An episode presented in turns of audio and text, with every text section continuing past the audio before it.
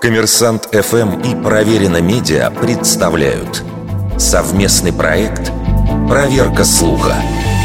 Писал ли Фрейд, что люди с нехваткой секса говорят о сексе, голодные – о еде, а банкиры и олигархи – о морали? Беседы с пациентом – одна из важнейших диагностических процедур в психоанализе, основанном австрийцем Зигмундом Фрейдом – Согласно его концепции, любое пришедшее на ум воспоминание важно с точки зрения установления связи между протекающими в психике процессами и пониманием причин возникновения заболевания.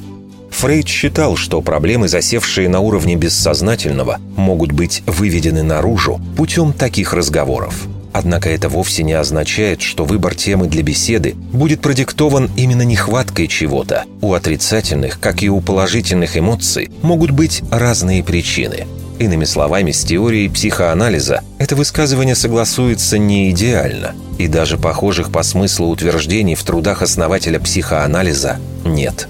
Отдельные вопросы вызывает использование слова «олигарх», в современном значении это понятие не было популярным ни в немецком, ни в английском языке до середины 1990-х годов, когда оно стало известным на весь мир благодаря российскому крупному бизнесу.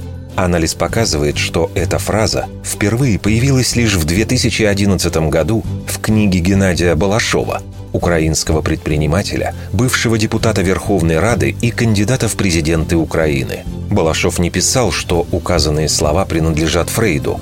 Он лишь указал на то, что, согласно Фрейду, человек, как правило, говорит о том, чего ему не хватает, и иллюстрирует эту мысль уже своими словами. Тот, кому не хватает секса, говорит о сексе. Голодный человек говорит о еде. Человек, у которого нет денег, о деньгах – а олигархи и банкиры говорят о морали. Вердикт. Это неправда.